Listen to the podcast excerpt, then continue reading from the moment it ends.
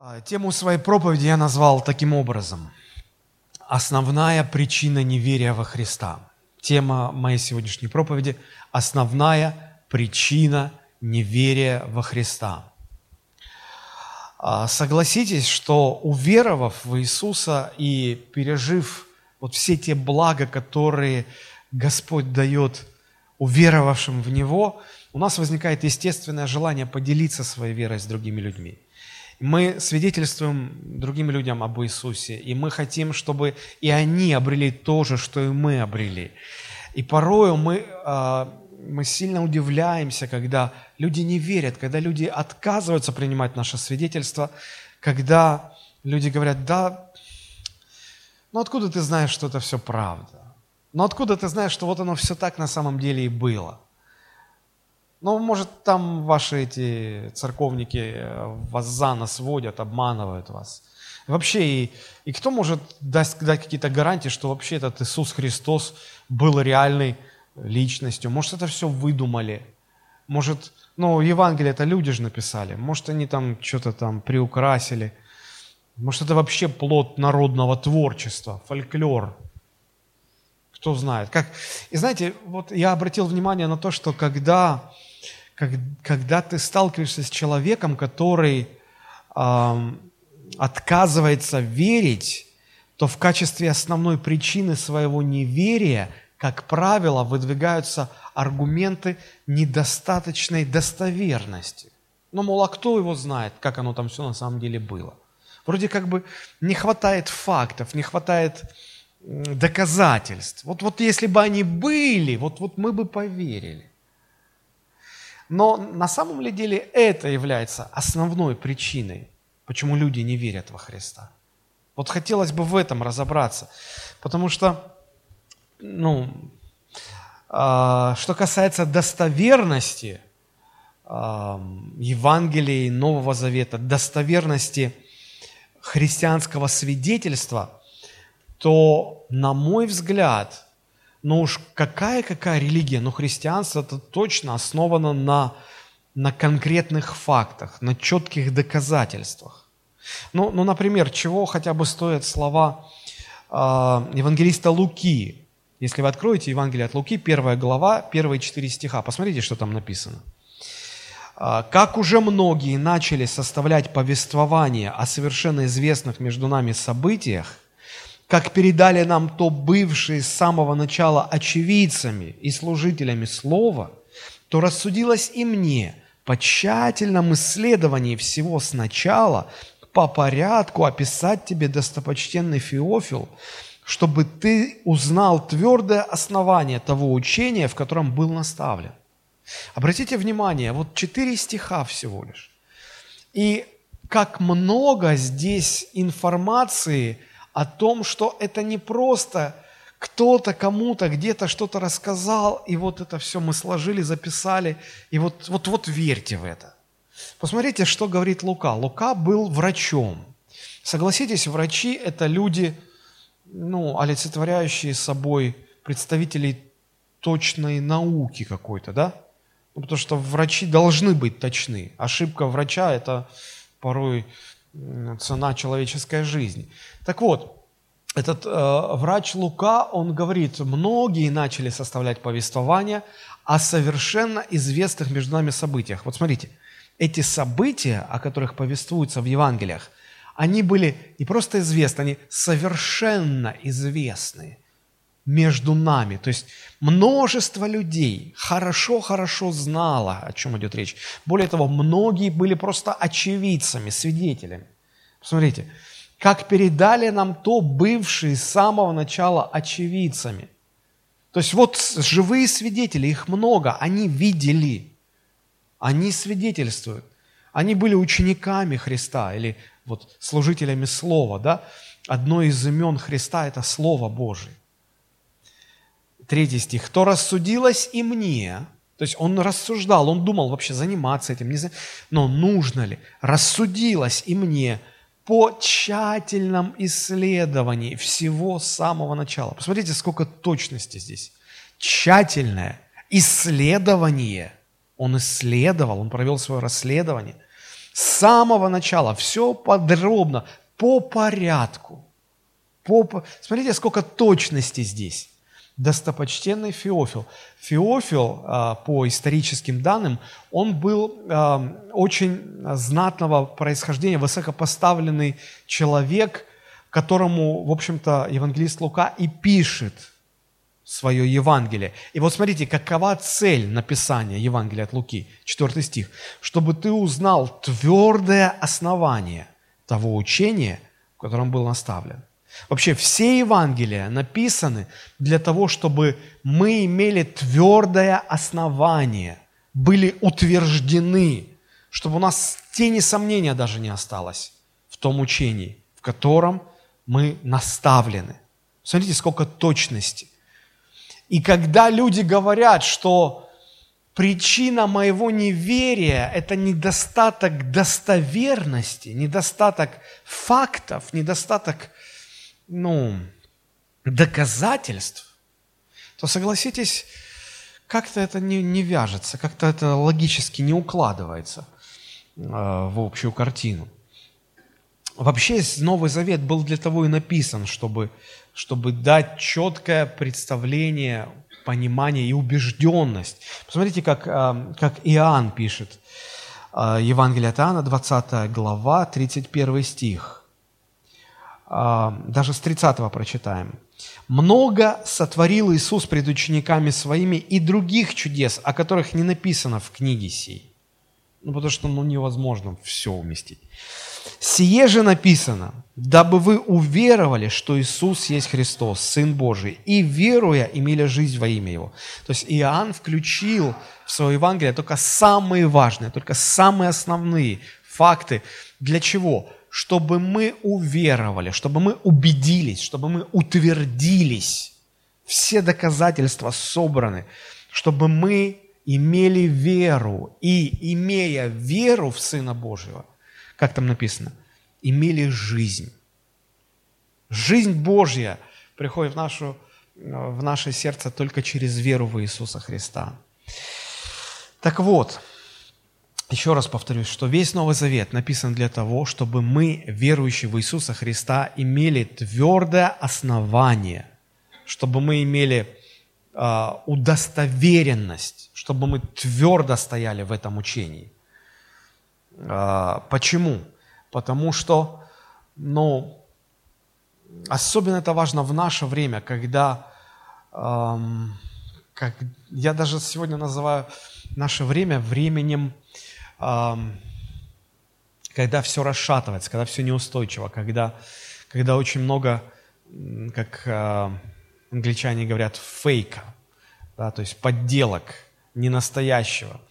И сегодня есть много-много всего, а, всякая информация, которую, с которой сложно разобраться. Это на, на самом деле так, или это, или, или это обман, или это подделка. Сегодня все расшатывается, устои расшатываются. А, ну, устои общества, устои семьи.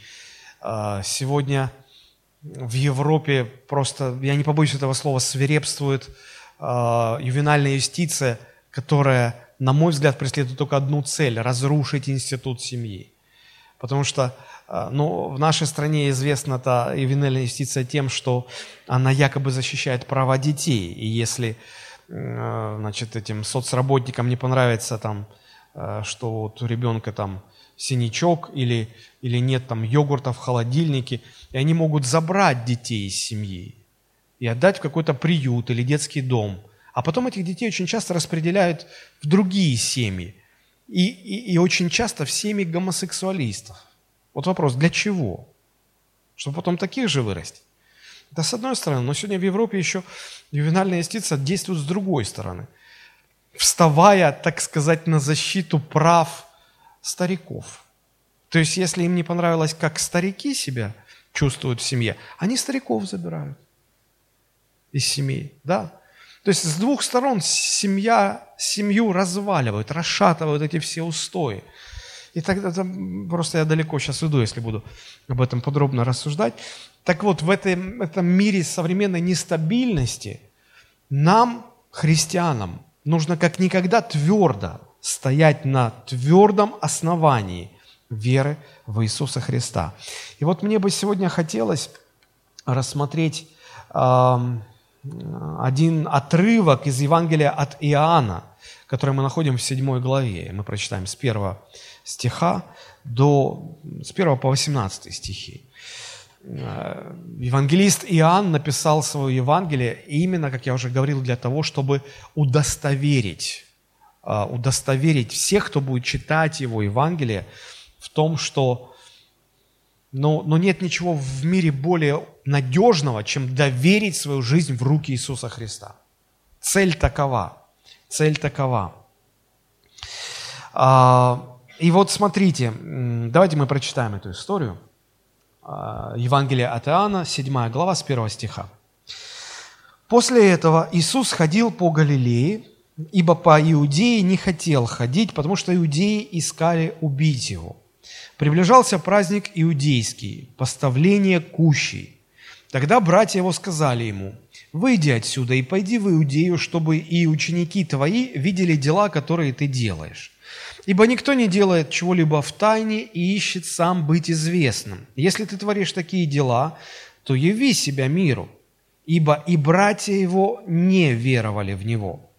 Но на это Иисус сказал им, «Мое время еще не настало, а для вас всегда время. Вас мир не может ненавидеть, а меня ненавидит, потому что я свидетельствую о нем, что дела его злые. Вы пойдите на праздник этот, а я еще не пойду на этот праздник, потому что мое время еще не исполнилось. Сие, сказав им, остался в Галилее. Но когда пришли братья его, тогда и он пришел на праздник не явно, а как бы тайно. Иудеи же искали его на празднике и говорили, где он? И много толков было о нем в народе. Одни говорили, что он добр, а другие говорили нет, но обольщает народ. Впрочем, никто не говорил о нем явно, боялись, боясь иудеев. Но в половине уже праздника вошел Иисус в храм и учил. И дивились иудеи, говоря, как он знает Писание, не учившись. Иисус, отвечая им, сказал, «Мое учение не мое, но пославшего меня. Кто хочет творить волю Его, тот узнает о сем учении, от Бога ли оно, или я сам от себя говорю. Говорящий сам от себя ищет славы себе, а кто ищет славы пославшему его, тот истинен, и нет неправды в нем. Посмотрите, история эта начинается с того, что приближается праздник, э, иудейский праздник Кущей. Кущами называли шалаши, которые строили для того, чтобы некоторое время э, жить в этих шалашах, в память о том, что э, евреи вышли из Египта, шли по пустыне, у них не было домов, они жили в шалашах, чтобы сохранить память. Вот был такой праздник Кущи или праздник шалашей. Значит, каждая еврейская семья возле своего дома, где они жили, э, строила из пальмовых веток такой вот шалашик. Ну, мне это напоминает мое детство, когда мы, будучи подростками, летом как-то были увлечены строительством шалашей и тоже значит, ну, жили в шалашах. Было, было такое. Вот. И, а, значит, э, какое-то время, я не помню точно какое время, нужно было жить, по-моему, две недели, если не ошибаюсь. Нужно было жить вот в этих шалашах, не жить в доме, а жить в этих шалашах. И вот в этом состоял, в общем-то, праздник. Так вот, и это в Иерусалиме происходило. Вот, и э, здесь мы видим разговор между э, Христом и его братьями, потому что э, Христос был первенец, когда родился от Марии, да, но после э, Иосиф и Мария имели еще детей, которые младше были Иисуса, да. И вот эти братья уже, когда они выросли, они, тут написано, что они, хотя не могли не признавать его чудес и всего, что он, он совершал, да, вот судя из прочитанного, но они все-таки не веровали в него, не, не признавали его Мессией. И вот они с ним разговаривая, дают ему такой совет. Смотрите, да, они говорят, слушай, ну, э, э, если ты хочешь явить себя миру, а судя по тем делам, которые ты творишь, мы так приходим к такому заключению, что ты хочешь себя явить миру, то давай, сейчас самое время. А если быть точным, то в предыдущих главах мы видим, что вот совсем недавно Христос сотворил чудо насыщения большого количества людей пятью хлебами и двумя рыбками. Помните?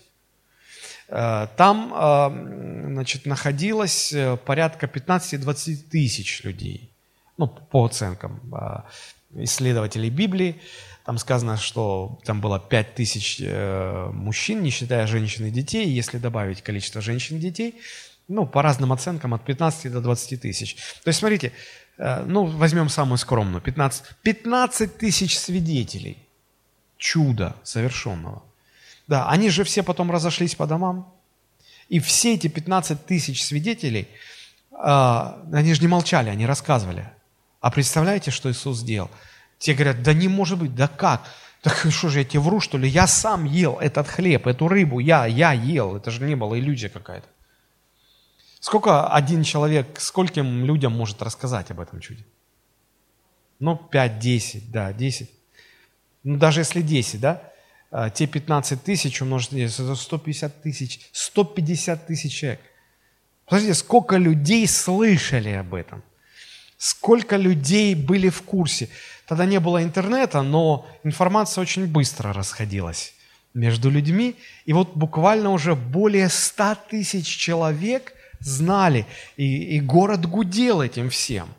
И братья Иисуса понимали, слушай, ну вот это, вот это пик популярности. Если ты хочешь что-то делать, то вот сейчас, вот сейчас как раз точка кульминации. Вот сейчас это надо делать. Давай. И посмотрите, что Иисус говорит.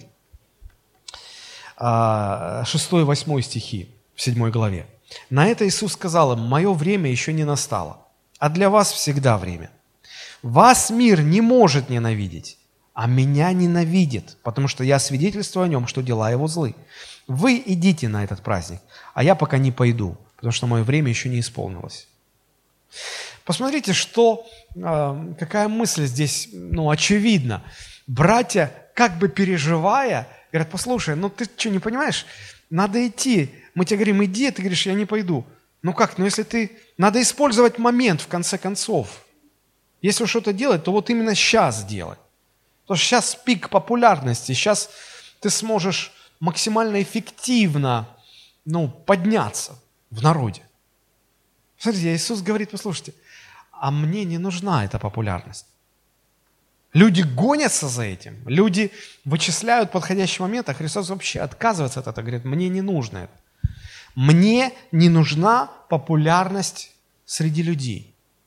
И он больше говорит. Он говорит, что он в принципе не может быть популярен. Его учение в принципе не может быть популярно в этом мире. Почему? Ну, потому что, смотрите, мир, он, Иисус говорит, мир меня ненавидит. Почему? И объясняет причину. Потому что я свидетельствую о нем, что дела его злы. Представьте, что вы ведете какую-то двойную жизнь.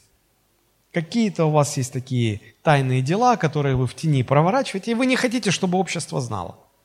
И представьте, есть человек, который за вами по пятам ходит, и то, что вы хотите скрыть, он, он тут же прям вот все это разоблачает, выносит на свет.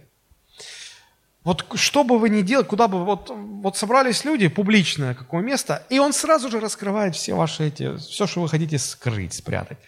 А у меня вопрос, у вас какое отношение сложится в адрес такого человека? Вы же его ненавидеть будете. Будет ли он популярен в ваших глазах? Вы захотите, захотите от него избавиться. Понимаете? И вот Христос говорит, послушайте, вот если такой человек может быть популярен в глазах того, кто пытается что-то скрыть в своей жизни, тогда и мое учение может быть популярно в этом мире. Представляете? Это удивительно. Слушайте, сегодня э, столько, э, столько есть э, в христианстве желающих популяризировать учение Христа, что мне иногда страшно становится. Люди буквально посвящают свою жизни, чтобы сделать учение Христа популярным в народе. И когда я читаю вот эти слова Иисуса, я прихожу к пониманию, что люди, занятые таким делом, просто зря теряют время. Да потому что вас не получится популяризировать, оно никогда не будет популярным. Чтобы оно стало популярным, его нужно извратить. Его нужно переделать. Но тогда это уже не будет учение Христа. Но все-таки сегодня особенно молодые верующие буквально одержимы этой идеей, что вот надо доказать, надо сделать известным, надо, чтобы вот все об этом говорили, чтобы ну, христианство было признано, чтобы пришло пробуждение, чтобы вот, вот большинство народа пошло за Христом и так далее, и так далее, и так далее. Ну, их по-человечески можно понять. Почему? Потому что вот мы все, как люди, мы все хотим быть признанными, правда же? Мы все ищем одобрение. Мы все хотим, чтобы нашу веру любили. Никому же не нравится, когда его веру считают сектантской. Нет, хочется, чтобы официально было признано. Хочется, чтобы нашу церковь признавали, чтобы она была популярна в городе, популярна в обществе. Правда же? Хочется этого. И очень не хочется, когда она не популярна. И вот мы, люди, мы э, такие зависимые, зависимые от признания, зависимые от популярности.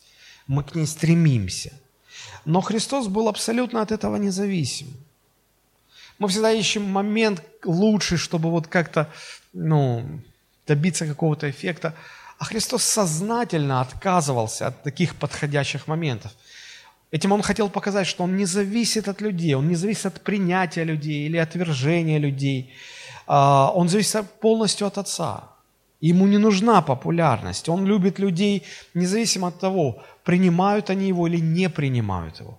Любят его или не любят его. Потому что даже те, кто забивали ему гвозди в руки, когда распинали его, помните, Христос говорит, «Отче, прости им, они не знают, что творят». Это говорит о его любви к этим людям – если у вас столько любви, кто в вас камни кидает, кто в вас гвозди пытается забить, чтобы вы их любили, а не проклинали.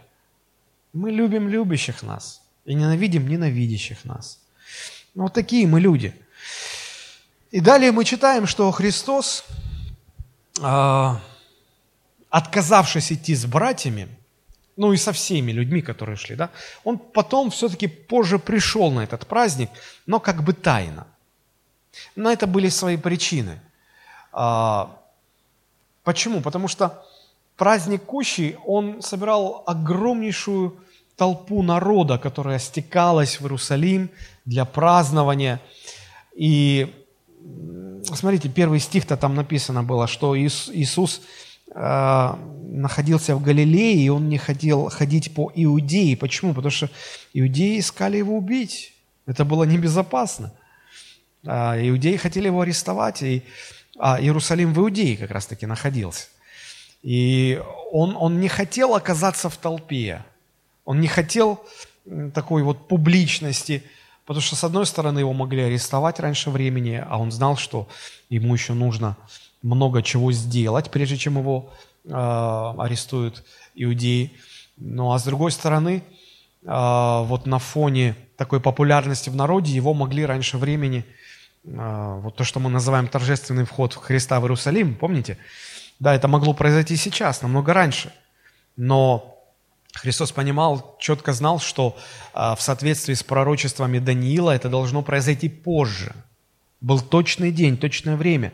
И сейчас было не время. Вот поэтому он и говорит еще, что мое время еще не пришло. Поэтому я, я потом приду, присоединюсь. Я думаю, что вот в этом были причины, почему Христос таким образом вел себя. И когда он все-таки э, присоединился к празднованию, то дальше, вот читая, ну, в частности, с 9 стиха, мы видим, что вот в этом отрывке, который мы сегодня изучаем, э, есть очень много вопросов, связанных со Христом, вопросов относительно Христа. Ну, ну вот, например, смотрите, 9 стих – а, «Сие сказав им, Иисус остается в Галилее. Но когда пришли братья его, тогда и он пришел на праздник, не явно, а как бы тайно. Иудеи же искали его на празднике и говорили, где он? То есть, смотрите, начинается история с вопроса братьев, которые спрашивают Христа, ну а что ж ты не идешь? Все идут, а ты не идешь. Ну, что не идешь-то? Непонятно. Да? Потом он все-таки пришел, и а пока его не было первое время, да, смотрите, вопрос э, уже со стороны иудеев. Иудеи искали его, а где он? Как? Он же должен быть, где он? Да, еще один вопрос. Потом смотрите, дальше написано. «И много было толков о нем в народе. Одни говорили, что он добр, другие говорили, нет, но обольщает народ. Впрочем, никто не говорил о нем явно, боясь иудеев». Да? Толпа обсуждала личность Христа. О нем говорили. Кто-то говорил, что он хороший, а кто-то говорил, нет, он плохой. Были те, которые, так какой он? Люди задавали вопросы, толки, много, много толков ходило, да, много всяких слухов ходило, разговоров.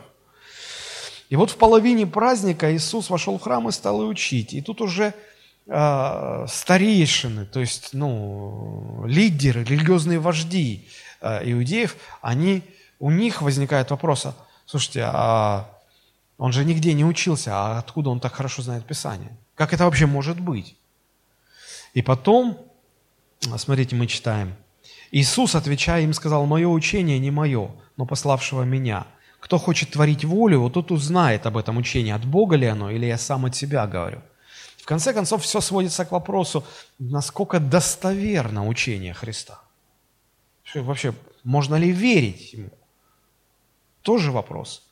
И вот, вот этих вопросов довольно-таки много. Сначала братья спрашивают, почему не идешь, потом иудеи на празднике ищут, где он, потом люди задают вопросы, а так он хороший или плохой, как вообще понять, выяснить, потом иудеи, видя, как он учит, и понимая, что он верно преподает Писание, они спрашивают, а как, как так может быть? Он нигде не учился, а так хорошо знает Писание.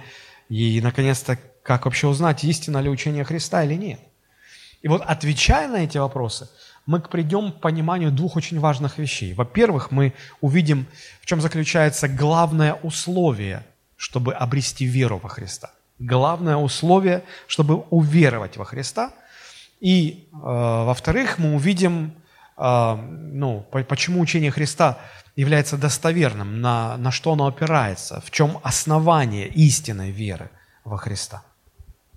Ну, давайте э, подробнее немножко рассмотрим вот все, что связано с этими вопросами, которые мы находим, вопросы относительно Христа, которые мы находим в этой истории. А, смотрите, а, у Христа была такая очевидная особенность. Он никого из людей не оставлял равнодушным. Люди, сталкиваясь с ним, сталкиваясь с его учением, они делились сразу на две категории, не на три кому нравилось, кому не нравилось, и кому по барабану было, все равно. Он не трогал. Вот третьей не было категории. Люди делились на две группы. Кому сильно-сильно нравилось, что Христос говорил, они становились его последователями. И кому он сильно-сильно не нравился, они начинали враждовать против него. То есть равнодушных не было. А неравнодушные люди, они никогда не молчат, они всегда говорят равнодушно только молчат. Там никакая разница, что, что мне за дело до него. Так вот, неравнодушные люди, они всегда говорят. И говоря, они не могут избежать оценочных суждений. Они дают оценку. Одни говорили, он хороший. Смотрите, он как много добра делает людям, он столько чудес делает, он Слово Божие толкует. Он хороший. Другие говорят, не, ну как он может быть хорошим? Смотрите, раз наши религиозные вожди, раз наши начальники говорят, что что-то в нем не так, ну, ну, ну не бывает же дыма без огня, ну значит что-то там не так. Он народ обольщает. Да, он вроде как-то хорошо так говорит, а, но, но раз э, начальство говорит, что что-то не так, надо все-таки прислушиваться к начальству. И вот э, ходили толки, ходили эти все разговоры. И знаете, что здесь интересно, я, я замечаю? То, что э, евангелист Иоанн проводит четкое разделение между простым народом. Смотрите, много толков было о нем в народе. Народ, да? Значит, одни говорили, что он добрый, другие говорили нет. И 13 стих. Посмотрите, 13 что там? Впрочем, никто не говорил о нем явно, боясь иудеев. Вопрос, а народ, что не иудеи были? Там что, про белорусов, про русских, про украинцев речь? Они тоже иудеями были. Так почему он простых людей называет народом, а, а кого он называет иудеями тогда? Вождей религиозных, начальствующих в народе. Так вот, начальников он называет иудеями, а всех остальных простым народом. И вот посмотрите, что, что интересно было. А, а, Христос а, не пришел явно, а немножечко так а, повременил, пришел позже, чтобы не попасть вот э, в, в гущу событий. И вот где-то с середины праздника он начинает проповедовать. Он начинает проповедовать. И э, сразу вот, реагирует и народ, сразу реагируют и иудеи, то есть э, религиозные вожди. И, э, как я уже говорил, что Христос так сделал, потому что Он, с одной стороны, не хотел быть арестованным раньше времени, а с другой стороны, чтобы не исполнились раньше времени пророчества о Нем. Потому что э, могло быть и то, и другое, да? Вот. Возникает вопрос, а почему иудеи хотели его убить? Почему они хотели его арестовать? Но на самом деле все очень просто, потому что это был не первый раз, когда Иисус посещал Иерусалим. Он и до этого был в городе. Если помните, когда он пришел в Иерусалим, то он там устроил, ну, такой интересный случай. В храме он, он взял э, кнуты и разогнал там всех миновщиков, всех, кто превратил храм в вертеп.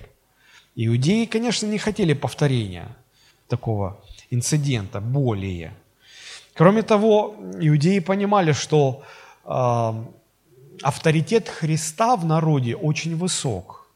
Его считают более авторитетным, чем, э, чем кого-либо из, э, из их среды, среды религиозных вождей того времени.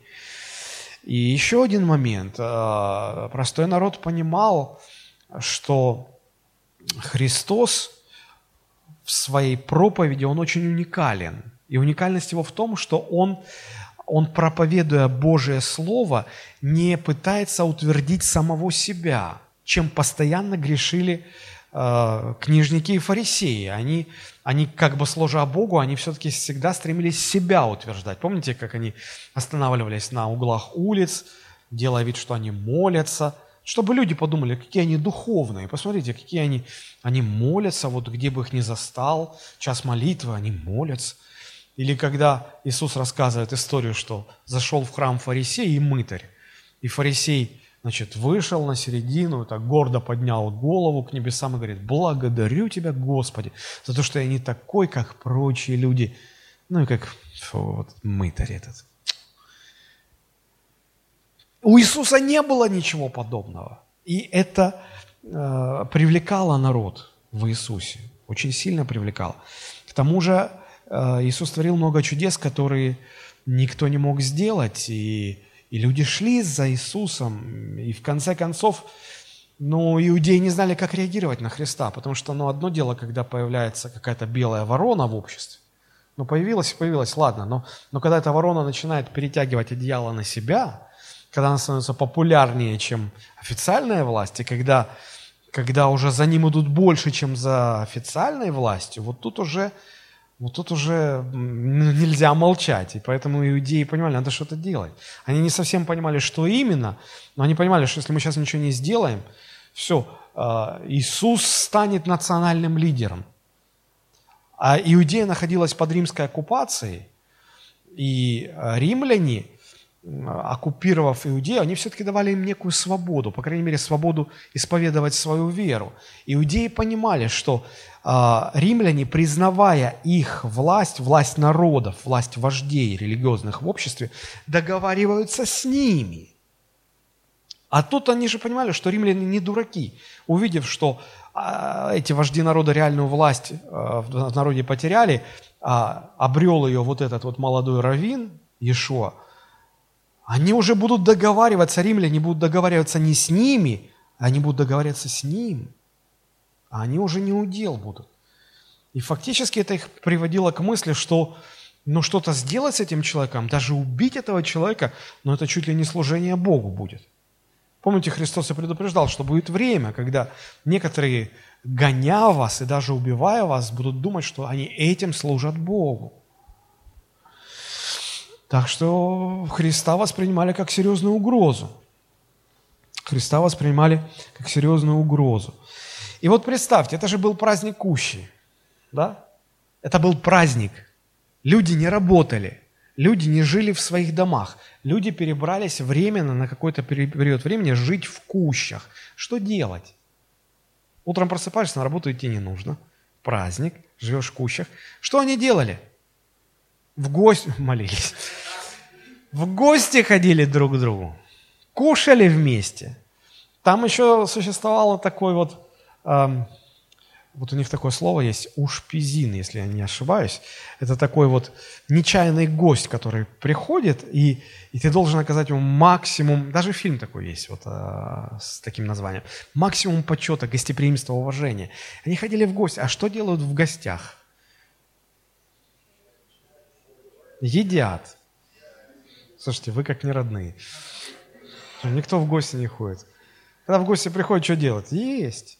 Едят. А когда едят, что делают? Разговаривают, общаются. А о чем говорить?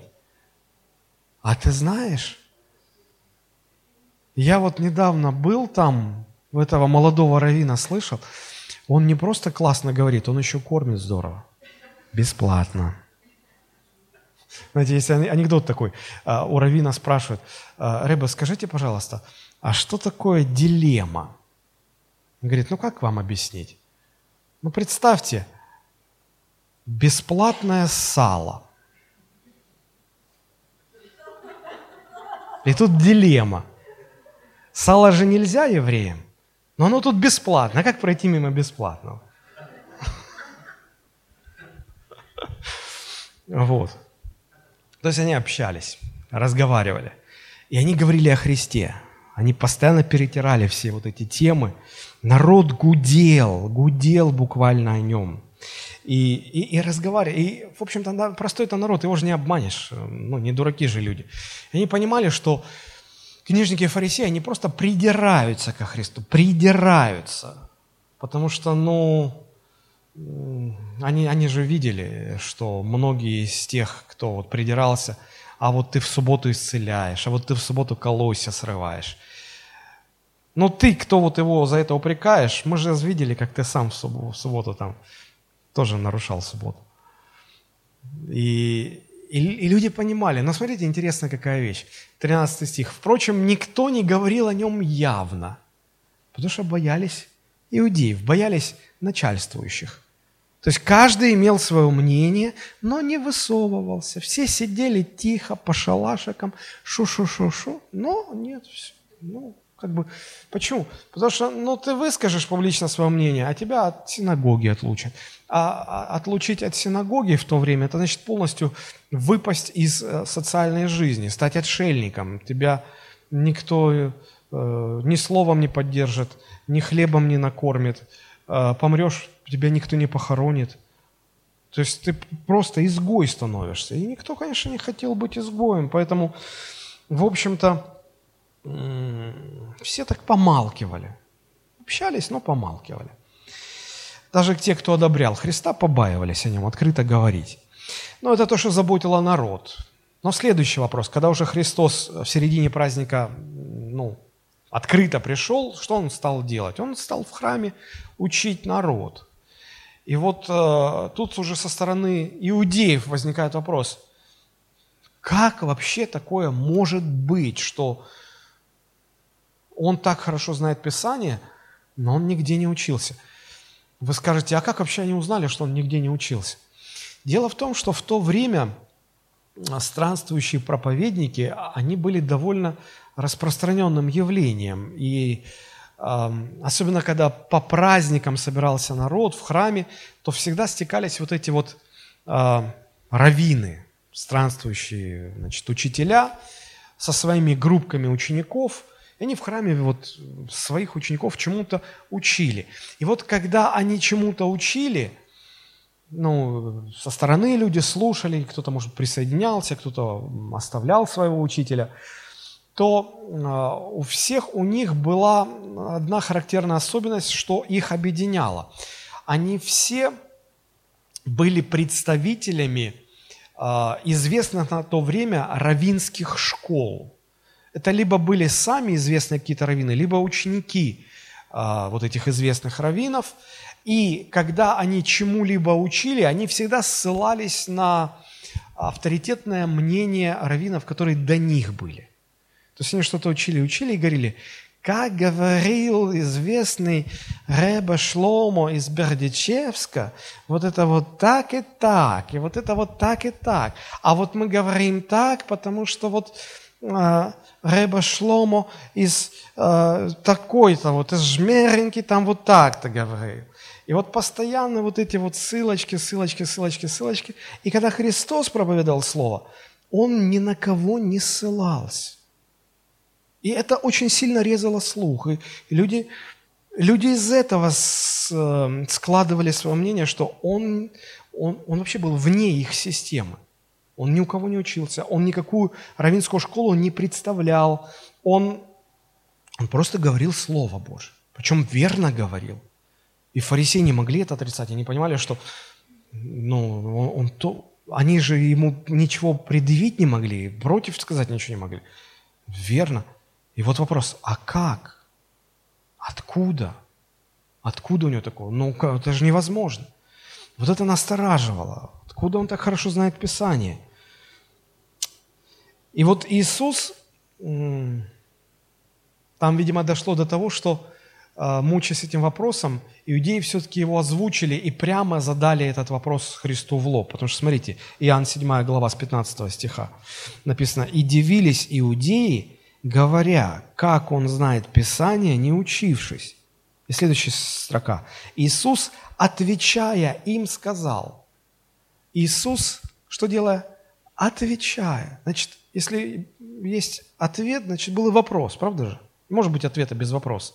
Значит, они его прямо спросили, а как, как это так? А предъявите ваше, вашу лицензию, а ваше вот свидетельство о высшем религиозном образовании – а как, как, как такое вообще возможно?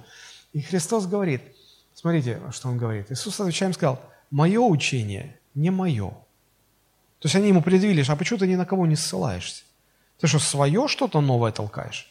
Он говорит, нет, не свое. Мое учение – это не мое, но пославшего меня Отца. Вы все ссылаетесь на рыбы такого-то, на рыбы такого-то, а я ссылаюсь напрямую. Это насторожило иудеев, это, это, это несколько шокировало, удивило. И э, в конце концов э, его спросили, но здесь это может быть так явно не видно в, в этих 15, 16, 17 стихах, но в конце концов, после того, как Иисус говорит, что мое учение не мое, но пославшего меня, Христос как бы отвечает на вопрос. Он говорит, кто хочет творить волю, вот тот узнает об этом учении, от Бога ли оно. Потому что, вероятно, когда э, Христос говорит, что мое учение не мое, я ссылаюсь на пославшего меня Отца Небесного, на Бога, на того, кого вы называете Богом. И, вероятно, в глазах этих иудеев он читает вопрос, а как мы можем удостовериться, что это действительно точно? Вот что, что нет никаких искажений. А как нам удостовериться? И вот как удостовериться, Иисус и говорит, кто хочет творить волю его, тот узнает, от Бога это учение, или я сам от себя болтаю. Смотрите, как интересно. Мы подходим сейчас к тому моменту, где Иисус объясняет и раскрывает, в чем заключается главное условие для обретения истинной веры во Христа – как я уже сказал, когда люди заявляют о своем неверии, что они не верят во Христа, то в качестве основной причины они говорят о недостатке свидетельства, недостатке достоверности того, кем был Христос, чему Он учил. Ну, вроде как бы все дело в, не, в нехватке достоверности. Вот как бы больше доказательств мы бы как бы поверили бы тогда, наверное. Мне приходилось со многими, со многими людьми говорить об Иисусе Христе – и вот почти все неверующие, кто заявляет о, своей, о своем неверии, они рассуждают так. Ну, вообще, ну, кто знает, был ли Христос на самом деле? Может, это все выдумка. Да и Евангелие тоже, кто знает, правда там или нет. Может, это все придумано.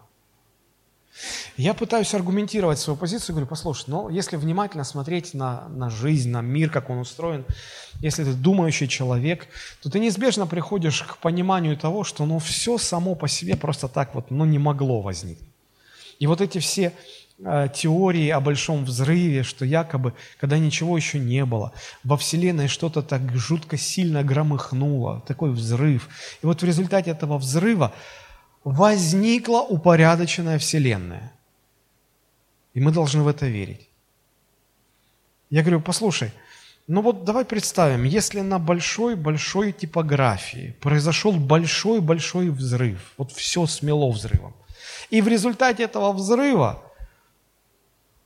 вот на месте взрыва, просто каким-то невероятно, именно в результате взрыва, каким-то невероятным образом, целый тираж большой британской энциклопедии вот появился. Бабах в упаковочке.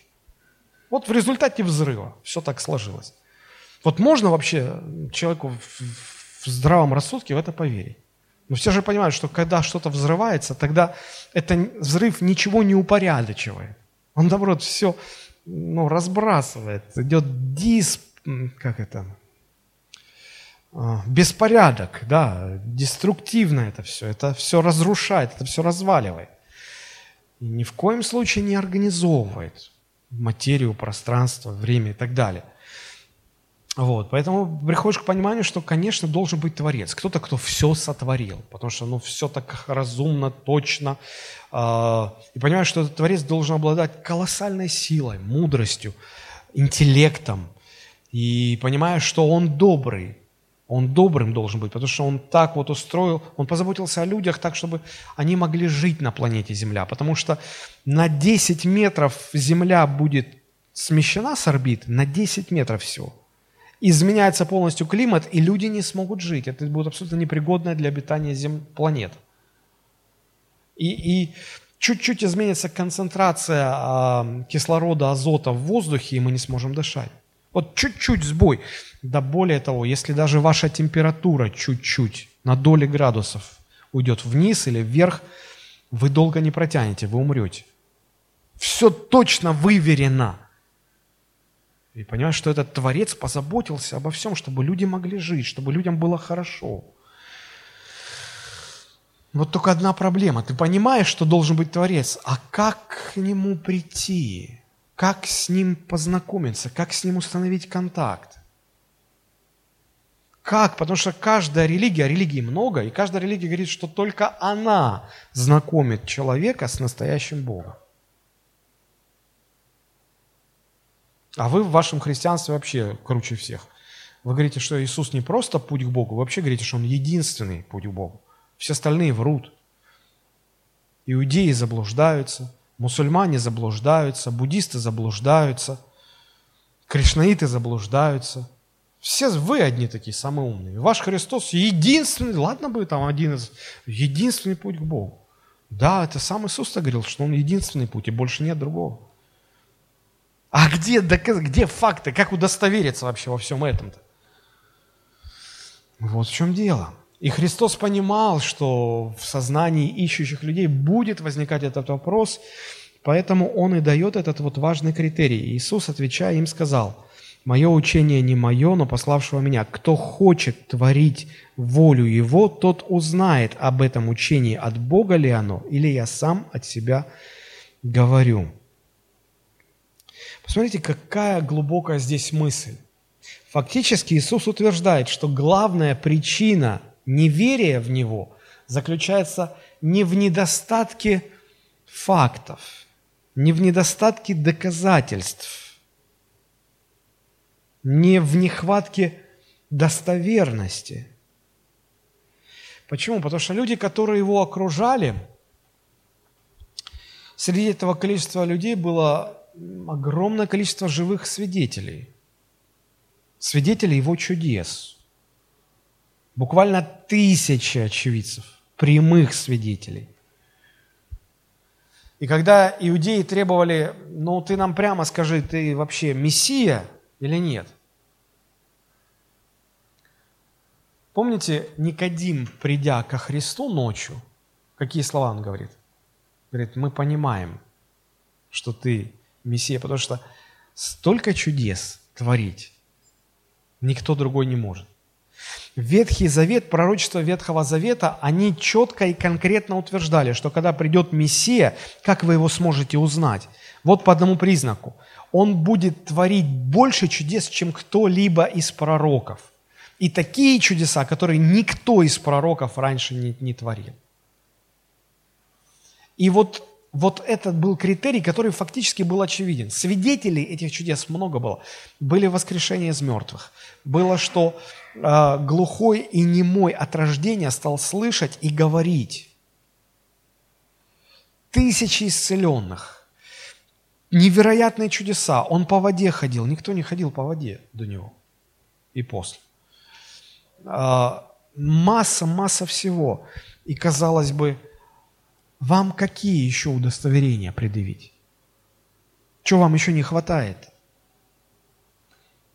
Все видели, что Христос творит чудеса, которых слыхом не слыхивали. И все понимали, что... Помните, женщина, это возле колодца, самарянка, она говорит такие слова, «Э, когда Христос придет, неужели Он больше сотворить чудес, чем этот. Им казалось, что больше уже невозможно просто. И простых людей это убеждало, что он и есть Мессия. Тем более он, он живет свято, он слово верно толкует, он о людях заботится. Были ли они удостоверены? Безусловно. Безусловно. Достоверности хватало. И кроме того, несколько раз иудеи подходили ко Христу и говорили – ты тут вокруг да около, скажи нам прямо, вот прямо, вот прямо скажи, повтори, скажи, я Христос, я Мессия. Вот скажи, чтобы мы, вот скажешь, мы, ну прямо скажешь, мы уверуем в тебя. Иисус несколько раз говорил уже. И вот смотрите, э, в 10 главе, интересный момент, Иоанн 10 глава, 24-25 стихи. Тут иудеи обступили его и говорили ему, долго ли тебе держать нас в недоумении? Если ты Христос, скажи нам прямо. Иисус отвечал им, я сказал вам, и вы не верите. Де, ну, дела, которые творю я во имя Отца моего, ну, они обо мне свидетельствуют. Но у вас же в законе написано, что Мессия – это будет тот, кто будет творить столько чудес и такие чудеса, которых вы раньше просто даже не, слышали, даже не предполагали, что такое возможно. Но вы что, не видите все это в моей жизни? Вы прямо спрашиваете, я вам прямо говорю, да, я Мессия в этой же 10 главе 30-31 стихи. Вообще Иисус говорит, не просто Мессия, Он говорит, я и Отец, Бог меня пославший, я и Отец одно. Он даже сказал, я Мессия, да я, я даже больше, чем Мессия. Они как говорили, скажи нам прямо, что ты Мессия, и мы уверуем в тебя. Чувствуете логика? Нормально. И что происходит? Он им сказал прямо, и 31 стих, смотри, тут опять иудеи схватили камни, чтобы побить его. Вот вопрос, где логика? Вы же сами только что говорили, скажи нам прямо, что ты Мессия, и мы в тебя уверуем.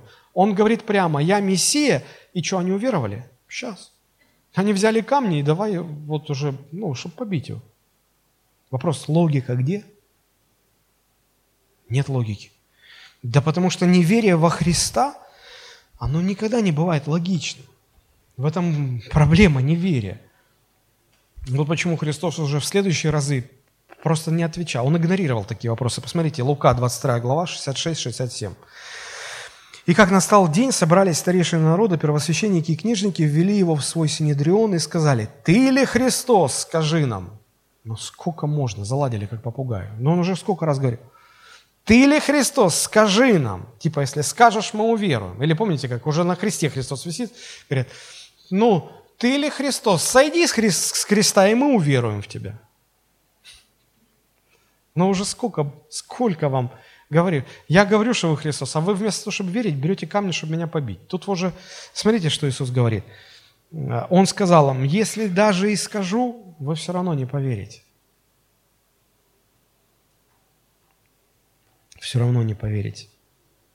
Вы думаете, вам не хватает удостоверенности, чтобы в меня уверовать. И поэтому вы еще раз у меня спрашиваете, Христос ли я? Да, я Христос. И что, вы после этого верить начали? Нет. Не обманывайте себя. Проблема вашего неверия или причина вашего неверия не в нехватке достоверности. Причина вашего неверия в отсутствии желания преклониться перед Богом. Друзья, поймите эту важную вещь. Причина неверия людей во Христа не в недостатке свидетельств или доказательств. Причина в том, что люди не хотят признать Бога и поклониться Ему, преклониться перед Ним, а, жить по Его воле, признать Его волю над собой. Вот в чем дело. Я помню в институте, когда я учился, я свидетельствовал своему однокурснику о Христе, я уже много раз об этом рассказывал. Я ему так и так, и то, так доказательства, и так. Я распинался на все лады. И он, он уже, видимо, уже устал меня слышать, говорит, Олег, ну, да все понятно, ты так рассказываешь, что ну, ну даже дурак не сможет не согласиться. Ну все, я же не спорю, что Христос, ну, Спаситель, я же я не спорю.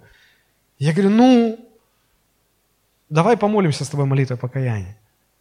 Говорит, нет, я не буду молиться. Я говорю, я не понял, почему?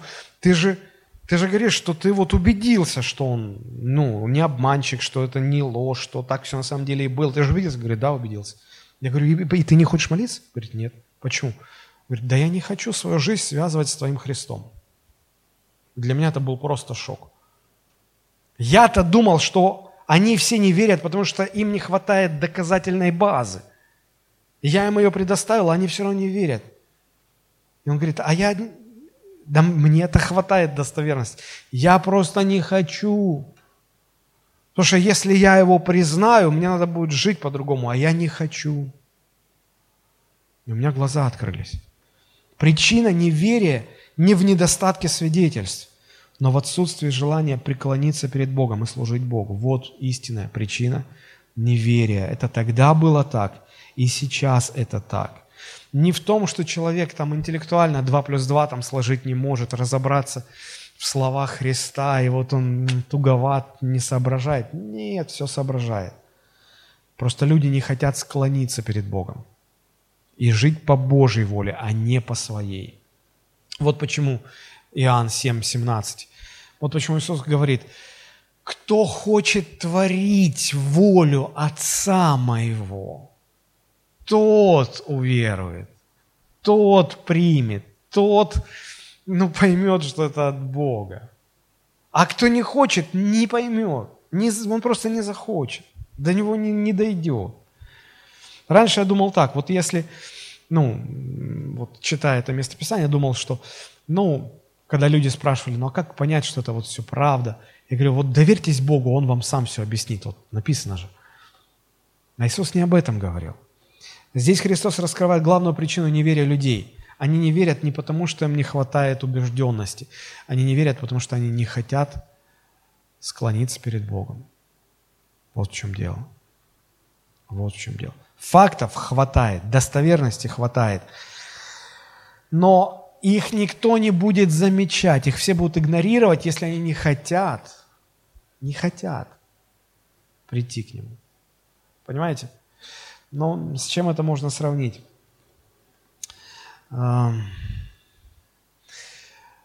когда а, какое-то предприятие проходит проверку, и там сверху сказали, что ну, это Иван Иванович, мы его знаем, у нас все хорошо. Короче, его предприятие должно пройти проверку. И вот приходят проверяющие, смотрят, ага, тут не так, тут не так. Ну, они как бы не замечают. Потому что им сказали, разнарядку дали, что он должен пройти. Это как обратный эффект. Если их захотят докопаться, они на ровном месте докопаются. Если заказ будет, что-то найдут. Что вот у тебя противогаз там не, э, не углекислое, а порошковое. Или еще что-то. А вот. Так и здесь. Если человек не хочет преклониться перед Богом, то его никакие доказательства не удостоверят, не убедят. Вот в чем дело. Такие люди не хотят смиряться перед Богом, они хотят с Богом на равных быть. Они не хотят преклоняться перед Ним. Бог создал людей, чтобы они искали Бога, как В Деяниях написано 17.26. От одной крови он произвел весь род человеческий, дабы они искали Бога, не ощутят ли Его, не найдут ли Его, хотя Он недалеко от каждого из них. Но проблема в том, что люди не хотят искать, не хотят преклоняться перед Богом. И вот это нежелание заставляет закрывать глаза на факты, на доказательства. Вот и все. Второзаконие 4.29, там та же мысль написана. Второзаконие 4.29. «Когда ты взыщешь Господа Бога твоего, то найдешь Его, если будешь искать Его всем сердцем твоим и всей душой твоей». То есть, если ты хочешь, хочешь познать Бога, хочешь покорить Ему свою волю, ты найдешь. Но если ты не хочешь покоряться, если ты хочешь сам Богом своей жизни быть, ты никогда не уверуешь. Ну, никогда. В этом основная проблема, почему люди не верят в Бога. Вот и все. Фактически, вот эти иудеи, которые постоянно спрашивали, скажи нам прямо, скажи нам прямо, ну что, они не могли справки навести? Могли. В конце концов, Матфей и Лука, ну, навели же справки. И потом выложили в начале своих Евангелий подробную, точную родословную Христа. Вот по фамилиям просто проследили. Что, это было недоступно? Доступно. Но они же смогли найти? Смогли найти. И когда люди говорят, ну, Христос там подстроил чудеса, подстроил какие-то пророчества, я говорю, ладно, но, но я могу еще как-то допустить, что он что-то подстроил. Но вы мне, пожалуйста, объясните, как он мог подстроить свое рождение в нужное время, в нужном колене, в нужной семье? Как он мог подстроить свое рождение? Чтобы вот, вот вписалось все тютелька в тютельку. Это же невозможно, даже теоретически это невозможно. Что иудеи не могли провести собственное расследование? Могли. И, скорее всего, провели.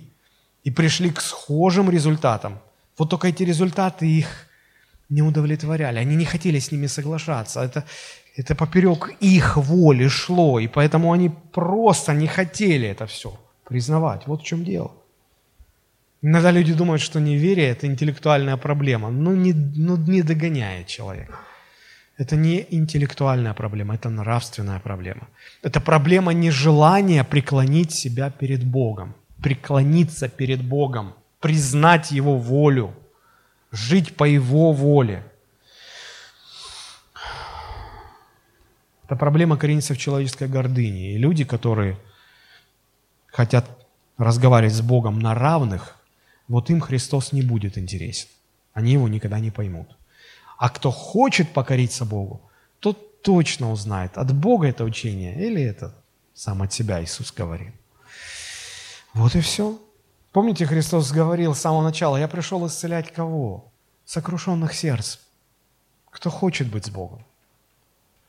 А другие слова, когда Иисус говорит, не всякий, говорящий мне, Господи, Господи, войдет в Царство Мое, но тот, кто исполняет волю Отца моего. То есть тот, кто хочет покорить себя Богу, вот что важно. Важно покорить себя Богу, признать авторитет Бога над собой, а не, а не быть наравне с Ним. Их сколько угодно говори, Господи, Господи. Вот, вот в чем причина, главная причина неверия людей. Она заключается в их нежелании покориться Богу. Но на этом Христос не заканчивает свою мысль, он идет дальше. И дальше в его словах мы можем видеть, а, на чем основана наша вера во Христа. Она, она не основана на эмоциях, потому что, знаете, иногда люди говорят, послушайте, ну, если, если такой расклад, что вера человека во Христа зависит не от фактов, а в основу ложится сердечное расположение человека, то есть, смотрите, получается как, если человек хочет найти Бога, но он его найдет и поверит в него, даже не обращая внимания на факты, потому что он, он хочет. А который не хочет, он не уверует, опять же не обращая внимания на факт. Не получается ли, что вера основывается на эмоциональных каких-то моментах, вместо того, чтобы основываться на фактах? В том-то и дело, что нет. Нежелание человека смириться перед Богом лишь объясняет причину, почему люди не хотят верить. А дальше Иисус в своих словах, с 18 стиха и дальше, Он говорит, почему ему можно верить. Почему ему можно верить? И здесь, здесь два аргумента, две причины. Первое, а, мы, мы читаем в 18 стихе. Давайте мы 2, 17 и 18 прочитаем. Смотрите, Иисус говорит, кто хочет творить волю Отца моего, тот узнает об этом учении от Бога, но или я сам от себя говорю. И вот аргументирует, смотрите, говорящий сам от себя ищет славы себе, а кто ищет славы пославшему его, тот истинен, тот не будет неправду говорить. Что это значит? Христос очень сильно отличался от, от прочих религиозных вождей тем, что э, хотя последние утверждали, что они служат Богу, но в этом служении Богу всегда четко прослеживалось их стремление утверждать самих себя. У кого-то в большей степени, у кого-то в меньшей степени, но это у всех присутствовало. Все старались подчеркивать свою значимость. Все так или иначе сказали славы себе. Ну, часто это было завуалировано, да я ж не, я ж не, я лишь бы народу хорошо было, или я за истину стою, да я ж за нашу, за церковь-то, за православную и да я что-то...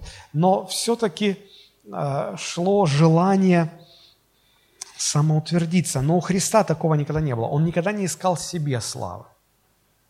Вот он и говорит, говорящий сам от себя, то есть он говорит, если бы я сам от себя говорил, если бы я свое учение нес, да, я бы себе славы искал. А так я ищу славу не себе, а тому, кто меня направил сюда на землю. Я для него славы ищу. И я умираю, чтобы Ему слава была. И я э, лишение терплю, чтобы Ему слава была. То есть мне от этого пользы никакой нет, поэтому мне можно верить. Улавливаете эту мысль? Мне можно верить. Иудеи были другими, они занимались активной религиозной деятельностью, но во всем стремились самоутверждаться.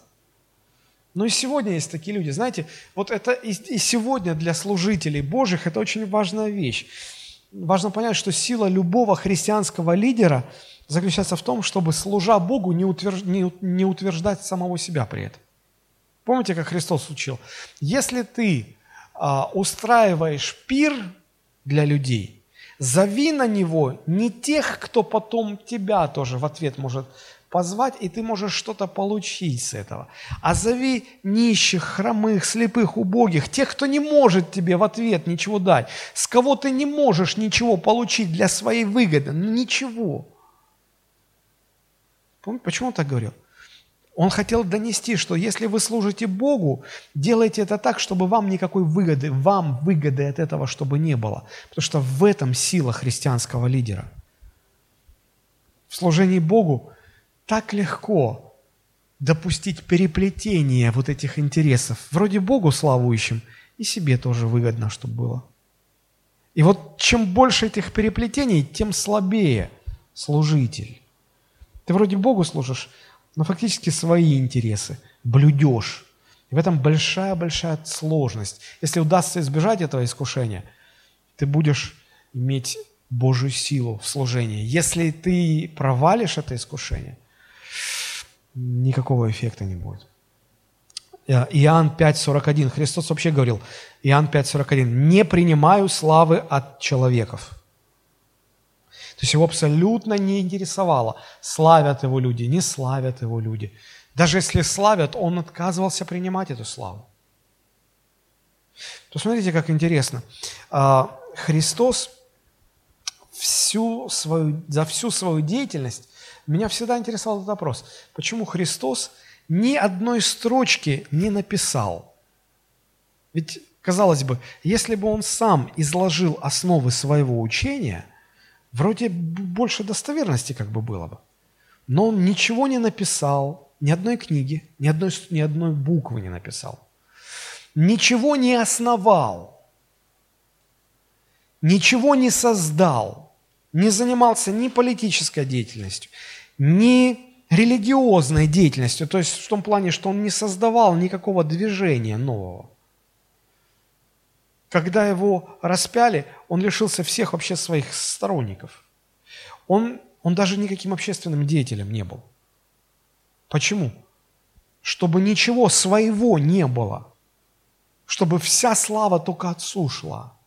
Поэтому он говорит, Иоанн 5,41, «Я не принимаю славы от людей. Даже если вы мне ее несете, предлагаете, я не принимаю, я ее не беру». Но знаете, с чем это можно сравнить? Представьте, вы идете по дороге, никого нет, и перед вами открытый чемодан с деньгами. Вот полный чемодан денег. В каком случае вы просто пройдете, посмотрите, скажете, а, деньги, и дальше пойдете. В каком случае это произойдет? В каком случае это возможно? Только в одном, когда они вас нисколько не интересуют, когда они вам не нужны. Но мне почему-то кажется, что ни один из людей просто так не пройдет. Он закроет и заберет с собой. Да. Иногда люди говорят, я взяток не беру. Да если честно, ты не берешь, потому что тебе никто не предлагали. Не надо ля-ля. Потому что если бы тебе предложили и так, что все вот, то еще неизвестно, как бы ты себя повел. Я никогда своей жене не изменял. Для тебя никто, наверное, не соблазнял просто. Если бы была возможность, ты бы, наверное, полетел бы налево. Просто не предоставлялось случая. Вот э, Христу постоянно предлагали славу, почтение. Он ни разу не взял ничего себе. Вот поэтому он говорит, я не ищу себе ничего. Поэтому можно верить. Можно верить тому, что он говорит. И второй момент, ну, смотрите, это 16 стих.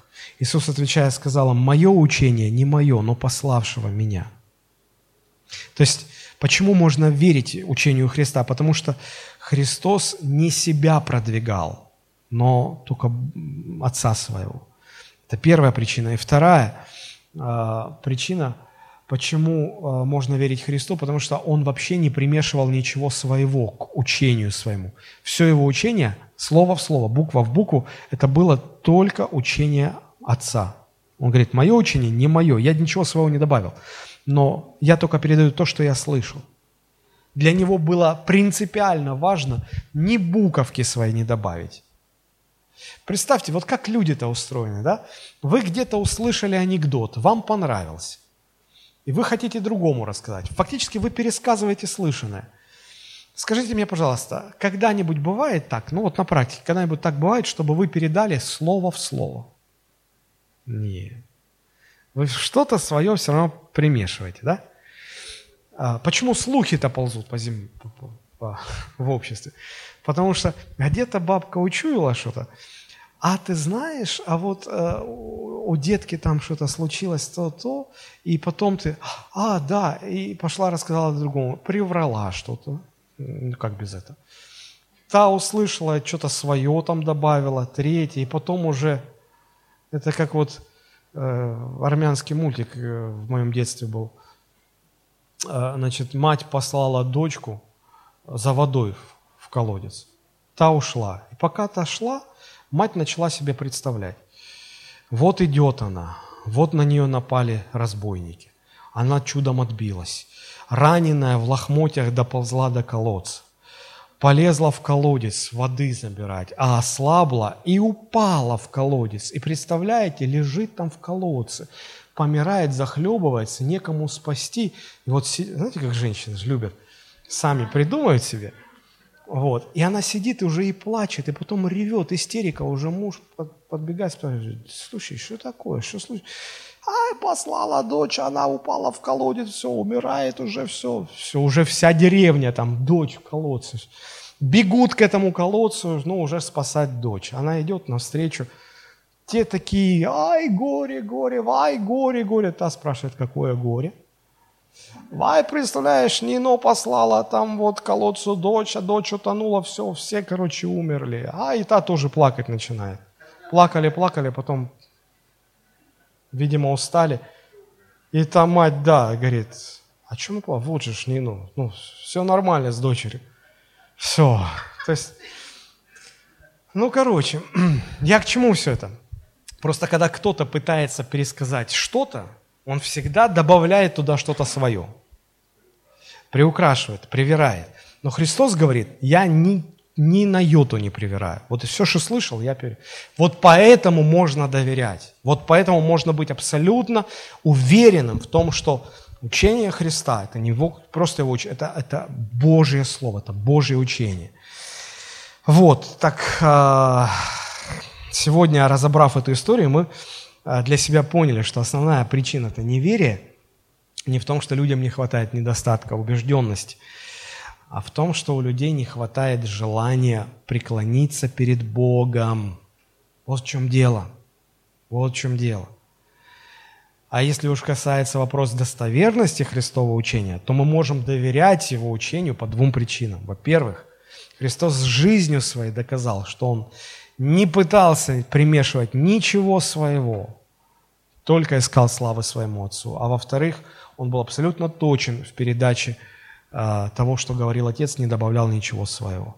Поэтому какие три урока мы можем для себя извлечь? Во-первых, если вы хотите иметь истинную веру во Христа, проверьте своего сердца, свое сердце.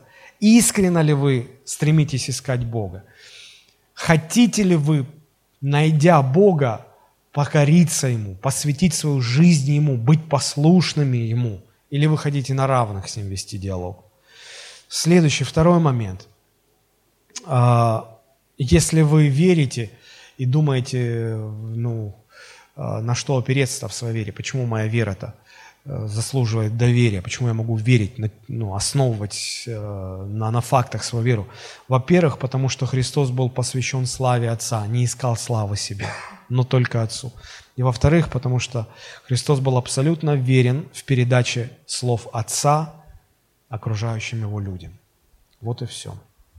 Поэтому, когда в очередной раз вы столкнетесь с э, решением человека не, не доверять свою жизнь Христу, не пытайтесь его убеждать, не пытайтесь ему что-то доказывать. Это бесполезно. Поймите, это не, не проблема интеллектуального развития его, это проблема нравственная, это проблема его нежелания, поняв, что есть Бог, покориться Богу. Вот и все. Вот и все. Поэтому, э, если и хочет, если и хочет человек разобраться, потому что я помню, что когда я, учась на первом курсе института, э, я пришел к пониманию, что все-таки, наверное, должен быть Бог. Должен быть Бог. Потому что ну, не может его так, чтобы его не было. И я задался целью, что я должен его найти – я для себя должен решить этот вопрос, потому что я четко понимал, что если Бог есть, то я не должен жить так, как я живу, потому что я грешу, по жизни я грешник.